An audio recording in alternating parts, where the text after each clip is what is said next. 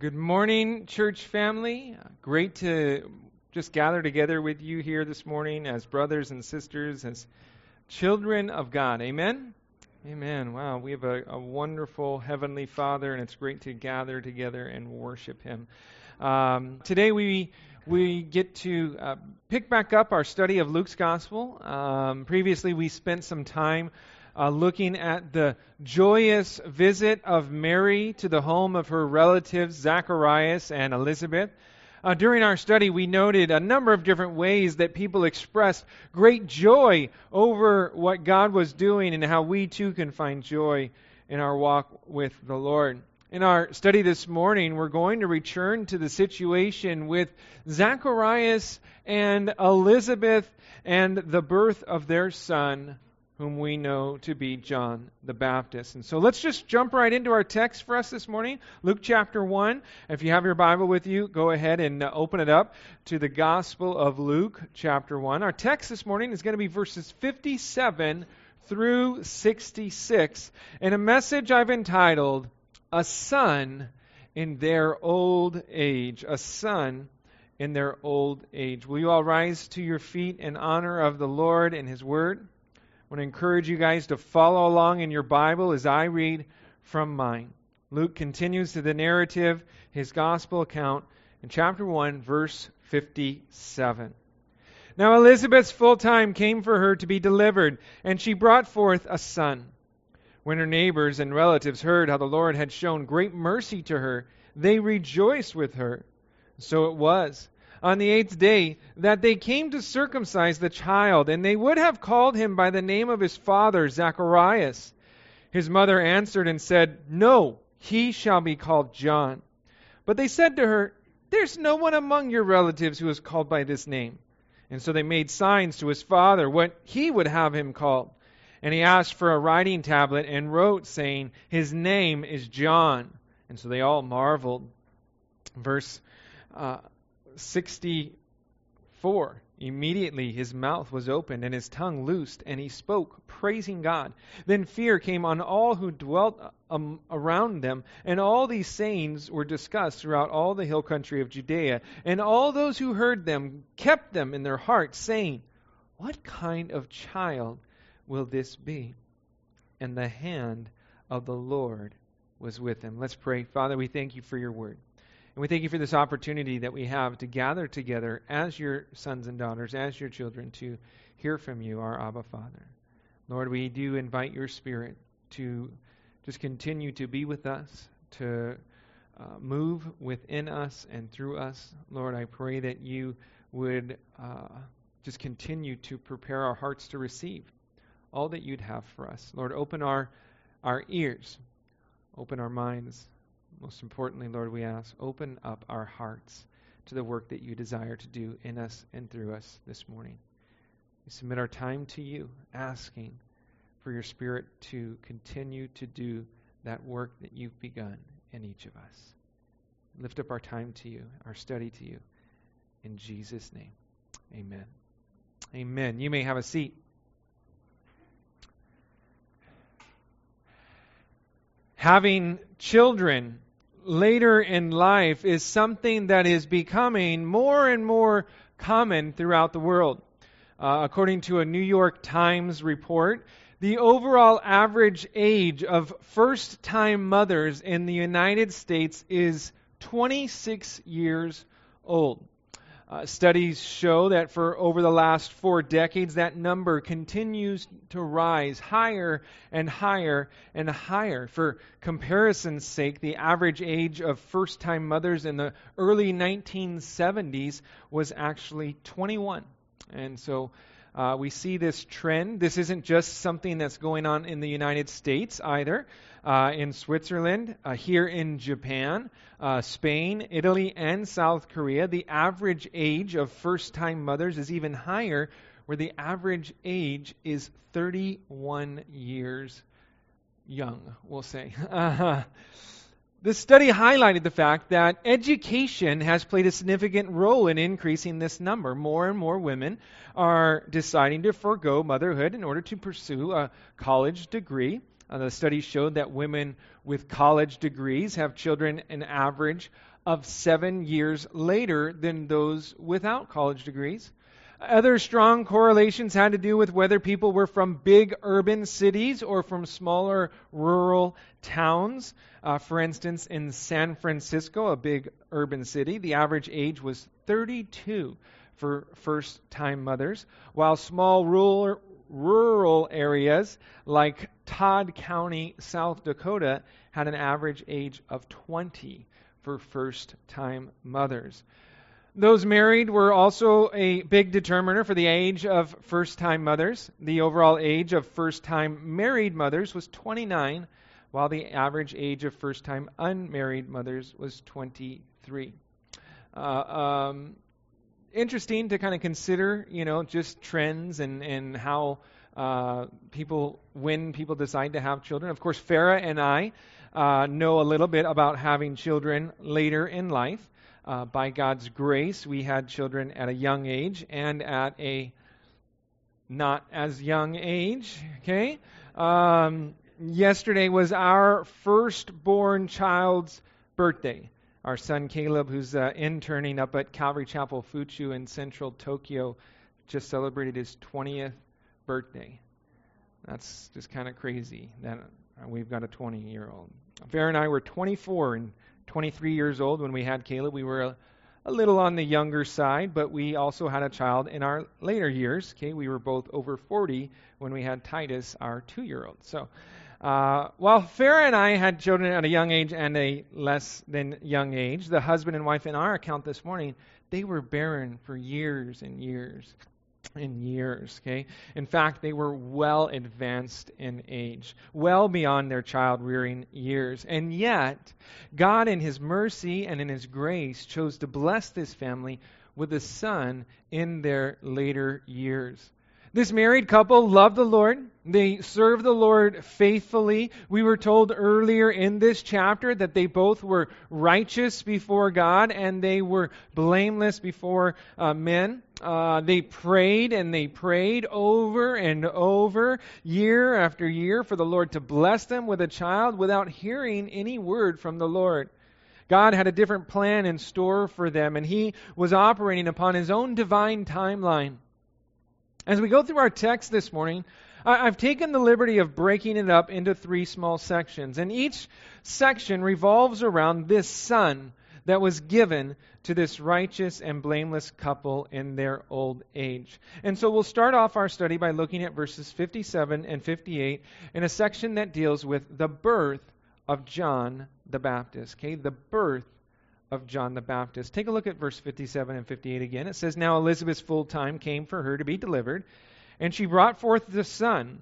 When her neighbors and relatives heard how the Lord had shown great mercy to her, they rejoiced with her. We're told in our opening verses that the full time came for Elizabeth to give birth to the son that the Lord had promised to her. Previously in this chapter, the Lord had visited Zacharias while he was serving in the temple as priest. As Zacharias was offering the incense upon the altar of incense during the daily sacrifice, the angel Gabriel visited him and declared to him that the Lord had heard his prayers and that his wife Elizabeth was going to bear him a son.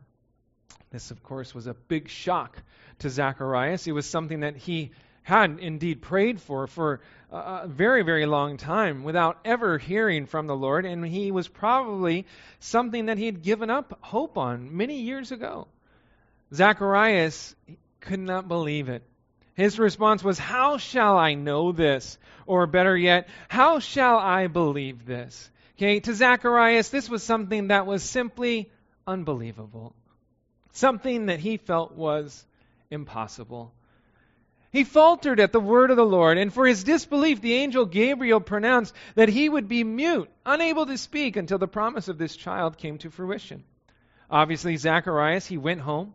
He wrote down all that Gabriel had spoken to him, and he shared it with his wife Elizabeth. And by God's grace, Elizabeth conceived, and she hid herself for five months, praising God for taking away her reproach among the people.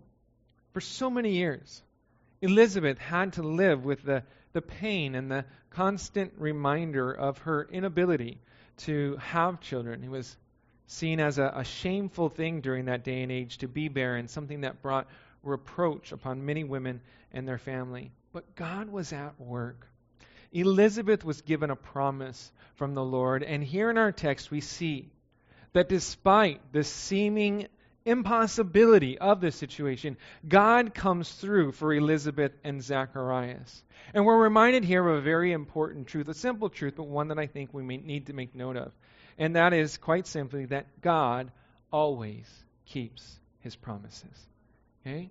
God always keeps his promises. Though Elizabeth was well advanced in years, beyond her childbearing years, though the situation seemed impossible, the circumstances beyond belief, God came through for her. He was faithful to his promise. Listen, with God, there is nothing that is impossible. We read of that very truth just a few weeks back in our study of Luke. In Luke chapter 1, verse 37, the angel Gabriel was speaking to Mary, the mother of Jesus, and he said to her, For with God nothing will be impossible. You see, like Mary and like Elizabeth and Zacharias, we may feel at times like our circumstances are beyond belief. That we can feel like our situation is an impossible one, that there is no way that things will ever work their way out. And yet, we have this truth before us. God is faithful.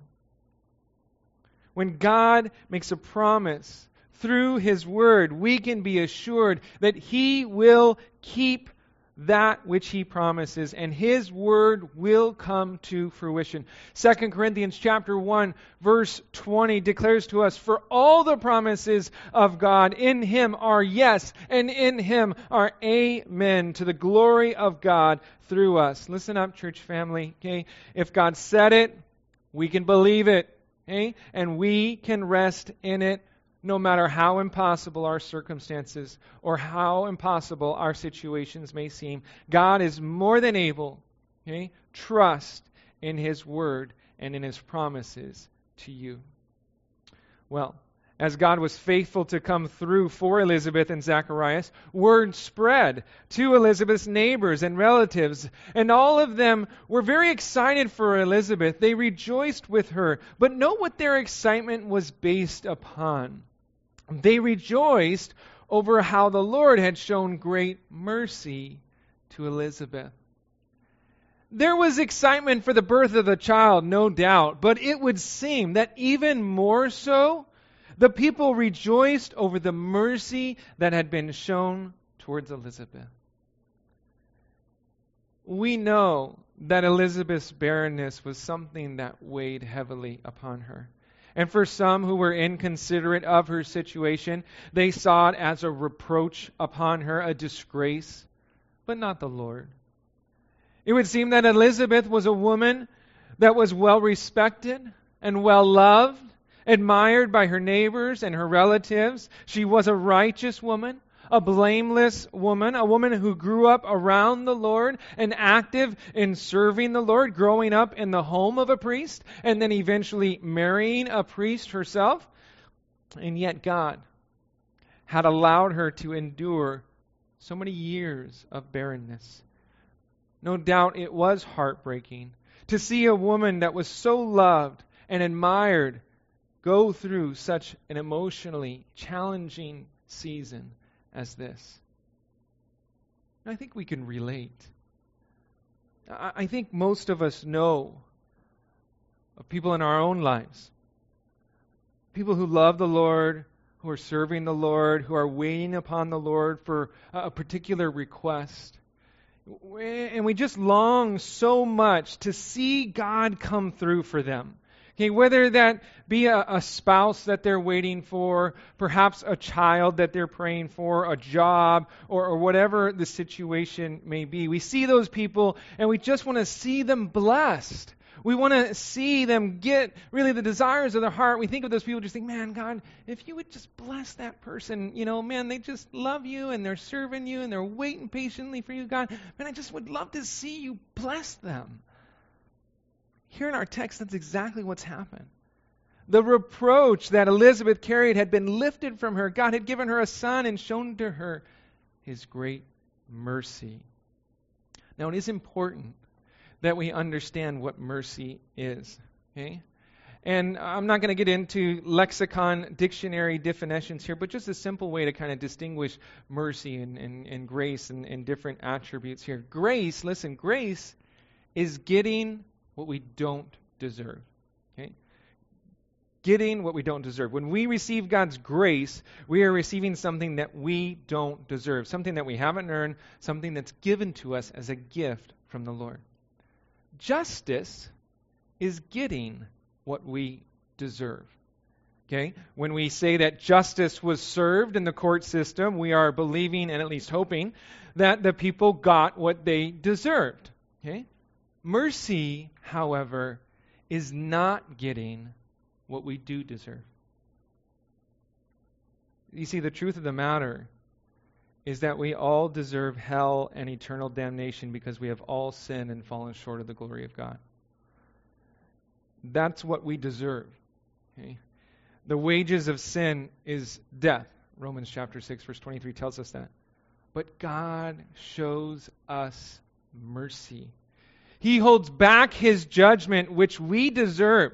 He does not immediately blast us the moment that we sin, though he would be justified in doing so. But instead, he shows us mercy. Why? Why does God show us such great mercy? Well, I, I hope not to burst any bubbles here this morning, but it isn't because you're such a great person. Okay? It isn't because we're so wonderful that God shows us mercy. Okay? It isn't because of what we do. It isn't because we go to church or because we read our Bible or because we serve in the church, or because we tithe, or because of anything else we do. God's mercy actually has nothing to do with who we are or what we do. God's mercy is based solely upon God's great love for us. How do we know this? We know this because the truth of the scriptures tells us so. Ephesians chapter 2 verse 4 tells us that God is rich in mercy because of his great love with which he loved us. It is because of God's great love for us that he extends to us his mercy. And you know, when we love others selflessly and sacrificially with God's agape love, his unconditional love, we too will be those who exhibit mercy towards others. You know, I think by default, unfortunately, we are wired to want justice for others. We want people to get what's coming to them. We want people to get what they deserve. Now, we don't want that for ourselves, of course, okay? Uh, we want mercy and we want grace for ourselves. But when it comes to others, our natural tendency is to want justice. Why? It's because we don't naturally love people with the love of God. Our love is often conditional. Our love is often fickle.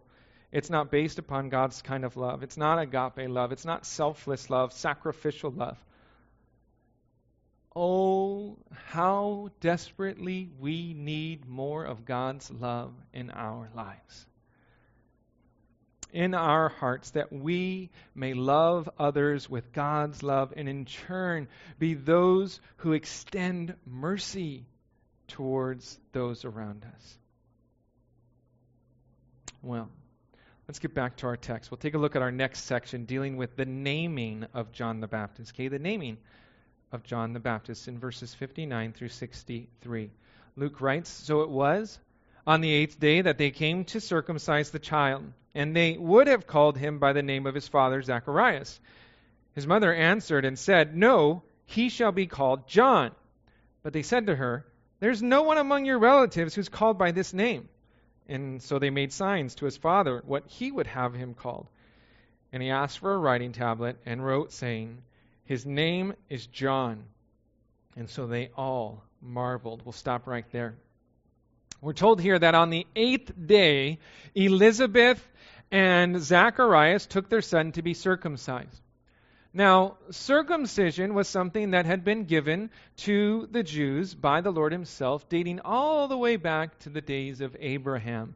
Way back in the book of Genesis, chapter 17, God instructed Abraham to circumcise himself along with every male child of all of his descendants, of all of his household. It was to be a sign of the covenant between the Lord and Abraham. God had entered into a covenant relationship with Abraham. He had promised to Abraham that he would be his God and the God of Abraham's descendants. It was an everlasting covenant, one that would never end. And circumcision was to be a sign of this covenant. It was a way for Abraham and his descendants to show that they were unique, that they were different than the rest of the world, that they had been sanctified by the Lord, set apart as God's special people. Interestingly, God instructed Abraham to circumcise all the males born to him on the eighth day.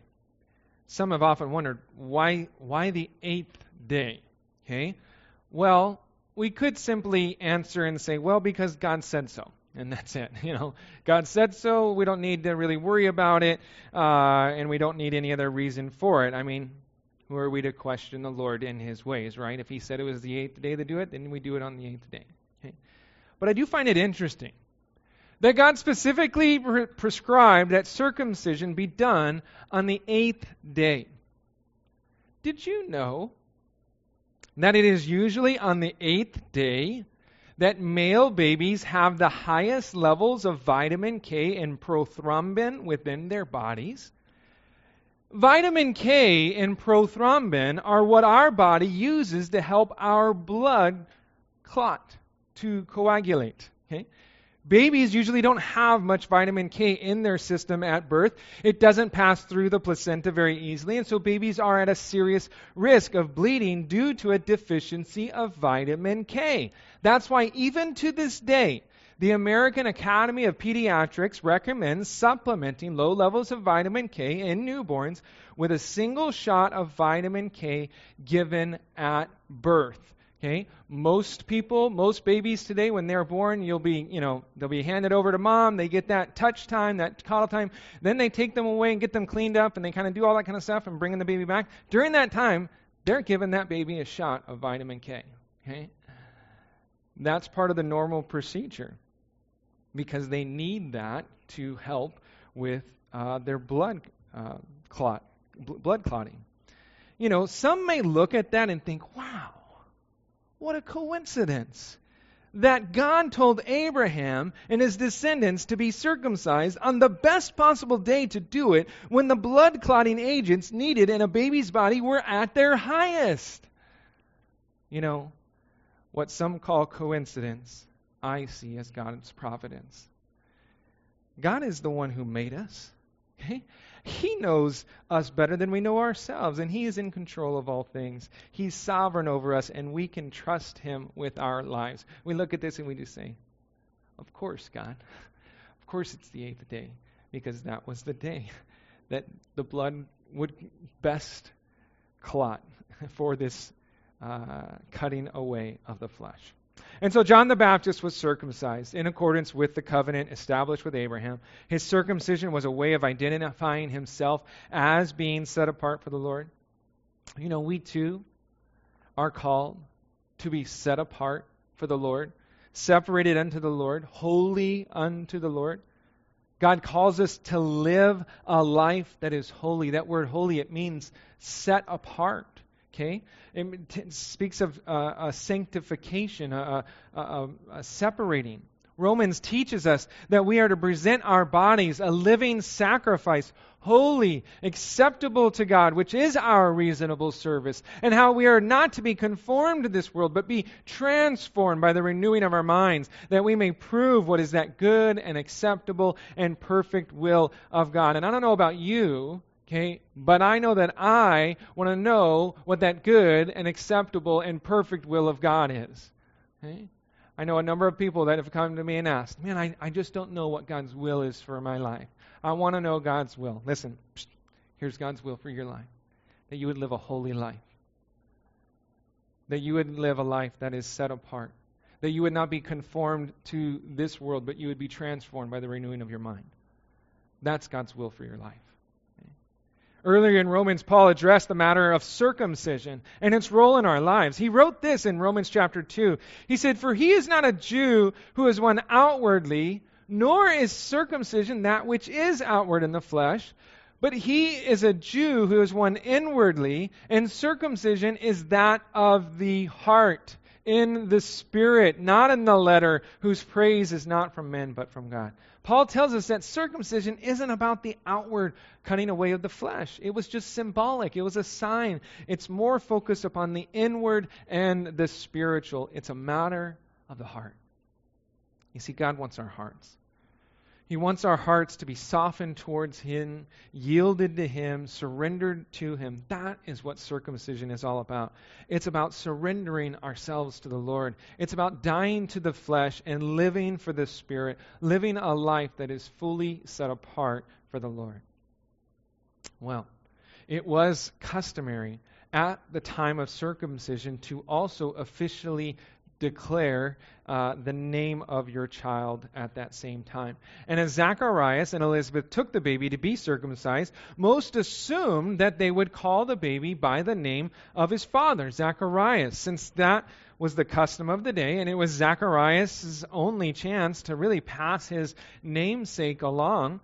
It wasn't as if Zacharias was expecting to have more kids after John the Baptist. He no doubt realized that this was his one and only shot to pass along his namesake, and so too everyone else would realize this. However, the angel Gabriel, when he visited Zacharias in the temple and told him about the son God was going to give him, he left specific instructions to name the child John. The name John means Jehovah has been gracious. And indeed, he had been gracious to Zacharias and Elizabeth. Zacharias and Elizabeth had a choice to make. Would they give in to cultural norms and traditions, or would they be obedient to the word of the Lord? Well, as we read in our text, Elizabeth spoke up and corrected the people, telling them that the baby would not be named after Zacharias, but that his name would be John. But the people couldn't understand why they would name the child John and not Zacharias. And so they checked with Zacharias to ensure that, you know, he was okay with the name John and that he didn't want to name the child after himself. Now, interestingly, you will note that they made signs to Zacharias asking him what he would have him called. Some have concluded that perhaps Zacharias was not only mute but deaf uh, too, based upon this verse. I guess it is a possibility, but the scriptures don't say that for sure. Uh, but the fact that they're trying to signal to him and, you know, make people think that not only could he not speak, but he could not hear. Anyways, Zacharias asked for a writing tablet, he wrote confirming that his name was to be John, and they all marveled. You know, I think that there is something that we need to note here that is of particular importance, great importance, I would say when it comes to the naming of John the Baptist in our lives today. Zacharias and Elizabeth were faced with a decision to make. Would they listen to God and His Word to them, or would they bow down and yield to the customs and traditions of man and the cultural expectations of the day? You know, we face a lot of pressure from the world around us to conform to certain cultural expectations certain traditions and or customs of our day. Now, don't get me wrong. Okay? Culture and, and traditions and, and customs are very much a part of our, our lives. Okay? Even in the church, okay, we have a lot of customs and traditions that aren't necessarily good or bad. They're just what we do for whatever reason. Okay? Uh, as a church, we've decided that we do communion the first Sunday of every month. Okay? Does it say that anywhere in the Bible to do that? No, it doesn't. Okay?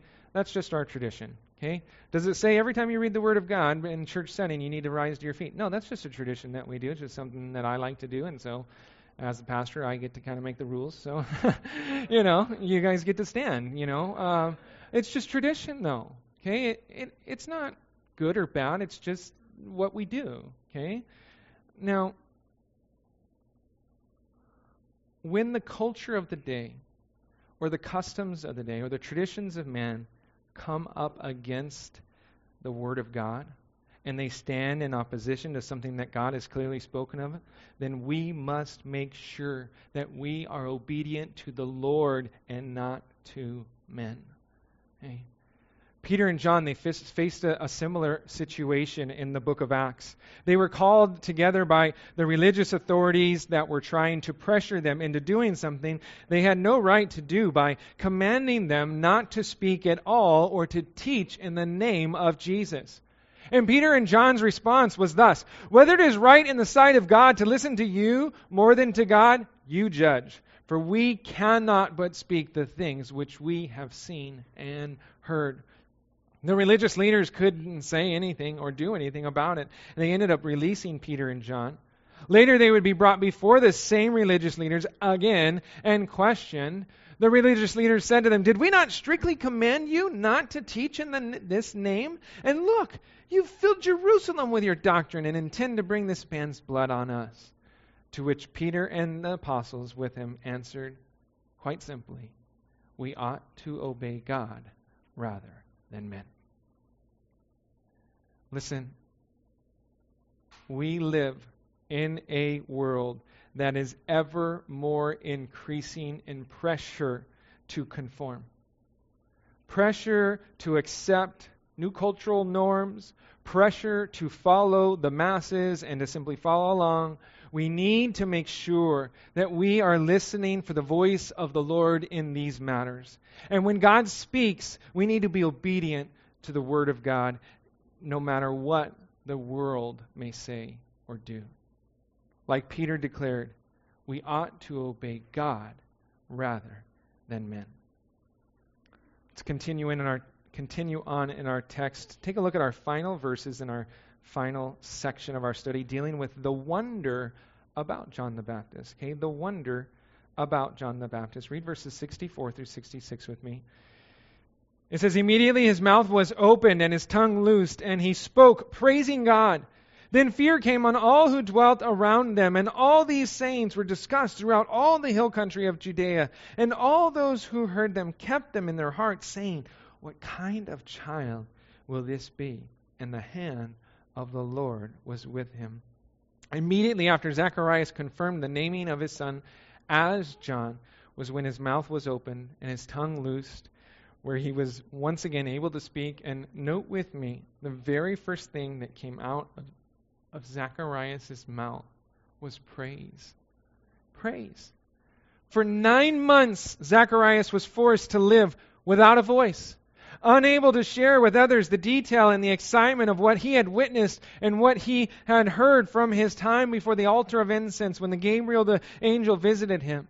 You know, I'm sure there were so many days he longed to have his voice back, to talk to Elizabeth, his wife, to see how she was doing, to pray with her, to talk with her. You know, she's well advanced in age and she's going through a pregnancy, you know, and, and just to be there to support her. He had couldn't go out and talk to his neighbors and his relatives and tell them all about the Lord uh, and what he was doing. The angel Gabriel had declared that Zacharias would remain mute until the fulfillment of the things that Gabriel spoke of took place. The promised baby had come. The only thing left to fulfill the word of the Lord was to name the baby John in accordance with what the angel had told Zacharias. And the second he confirmed the baby's name was the second that God opened back up his mouth. And Zacharias' first words were praise to the Lord.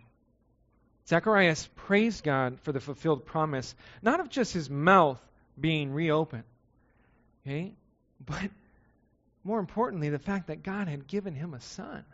That God had finally, after years and years, answered his prayers. Can you imagine praying for something for so long, year after year after year after year, God finally answering that prayer and then not being able to speak about it for nine months straight? Okay? I think Zacharias gives us a good, a good example to follow here. Zacharias had prayed over and over for a son, and God heard his prayers, answered them in his perfect timing, and for that Zacharias praised God. You know, we often will go to the Lord in prayer when we need something or when we want something from the Lord, when we want Him to act on our behalf or on the behalf of someone else as we intercede for them. But how often do we go to the Lord in prayer and simply praise Him for answered prayers? you know, I, I, think he gives us a great example here. We need to be those who are going to the Lord and praising him for the work that he has done, for the work that he's doing, for the work that he's going to do in our lives. Our, prayer time shouldn't be just us sharing with the Lord our requests, our needs, our desires. We need to add into our prayer time a dedicated time of praise where we take time to think of how God has answered our prayers and how He has worked in our lives, and we need to thank Him for it. Listen up, church family. We ought to spend just as much time thanking God for things as we do asking God for things. So many times I think God answers our prayers. We're just kind of like, oh, okay, well, that was cool. And we just kind of go on our way. Oh, May we be those people who are mindful and thankful for God's work in our lives, and may we be those who continually praise Him for it. Well, as Zacharias spoke out praising God, all who dwelt around him, they were struck with just great fear and awe over what was taking place. Word began to spread throughout the area about what God was doing in and through Zacharias and Elizabeth. Everybody was talking about it, and they all pondered these things in their heart, and they questioned among themselves, what kind of child will this be? It's such an interesting question. What kind of child will this be? Of course, Zacharias and Elizabeth already had the answer to that question. For the Lord had told them through the angel Gabriel exactly what kind of child John would be. Actually, if you want to look up in your text, you can look up in Luke chapter 1, verses 15 and 16. It actually we're told all about John the Baptist and the kind of child he would be and what his life would entail. We're told of his position. The angel declared that John would be great in the sight of the Lord. And indeed, this was true. For Jesus himself declared concerning John the Baptist, I say to you, among those born of women, there is not, not a greater prophet than John the Baptist, of those born of women. Okay? John was great in the sight of the Lord. You know what's interesting? A lot of people want to be great, and there's nothing wrong with that. We should desire, uh, I think, to to do well, to excel. Okay? A lot of people want to be great. They want to do well. They want to succeed. But most people aren't willing to do what it takes to become great. It's not hard. Honestly, Jesus tells us the path to greatness. Jesus tells us how to become great in the sight of the Lord. Jesus said this in Matthew chapter 20, verses 26 through 28. He said, Whoever desires to become great among you, let him be your servant. And whoever desires to be first among you, let him be your slave. Just as the Son of Man did not come to be served, but to serve, and to give his life a ransom for many. Listen, the way of greatness is through service. This is the example that Jesus left for us and that we are to follow after. If we want to be great, we need to become a servant. We're not only told of John's position of greatness, but also of his power. We are told that John would be filled with the Holy Spirit from birth. John was filled and empowered by the Holy Spirit. John worked and ministered with the strength the Spirit provided. You know, the same Holy Spirit that filled and empowered John the Baptist is available to us as well from our birth. Not our physical birth, but our spiritual birth. The moment we come to faith in Jesus Christ and are born again, the Holy Spirit comes and takes residence within us. He fills us and can empower us for service and ministry to be a witness of the Lord Jesus Christ. Jesus actually promised us in the book of Acts, telling us, You shall receive power when the Holy Spirit has come upon you, and you shall be witnesses to me in Jerusalem and in all Judea and Samaria and to the ends of the earth. That same power is available to us. Lastly, we're told of John's purpose. John's purpose, his calling in life, was to turn people's hearts towards the Lord. And our purpose is the same. Our purpose is to know God and to make Him known. It's all about Jesus, okay? Knowing Him and making Him known to the world around us. We are to be salt and light in this world. Jesus declared that we are to let our light so shine before men that they may see our good works and glorify our Father in heaven. As people see us and the way that we live our lives, it ought to point them to Jesus. One more thing for us to note before we wrap this all up. The end of verse 66 tells us something that's very important for us to note. It reads, And the hand of the Lord was with him. All of the things John had going for him, from his position to his power to his purpose, all were the result of God's hand being upon him.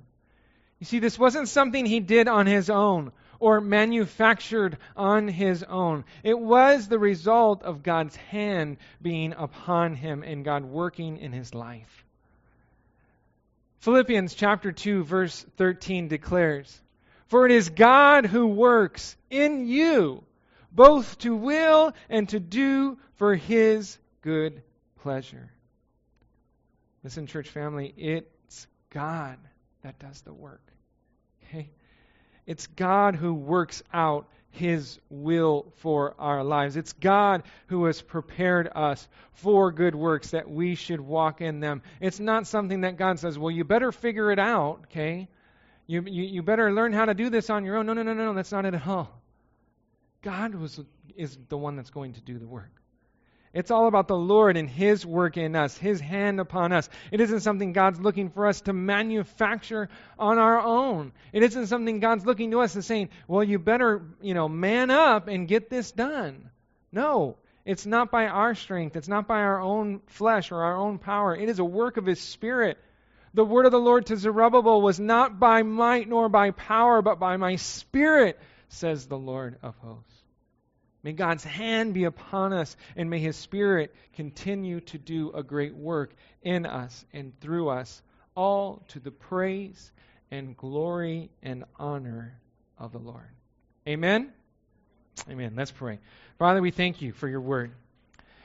Lord, we thank you for uh, this portion of Scripture talking about John the Baptist and, and his birth and just some wonderful truths that we're able to glean from it, Lord. Lord, we do thank you for your mercy that's been poured out upon us. Lord, we thank you that it is a work of your Spirit that you're doing in our hearts and in our lives, Lord. And we thank you, Lord, that you've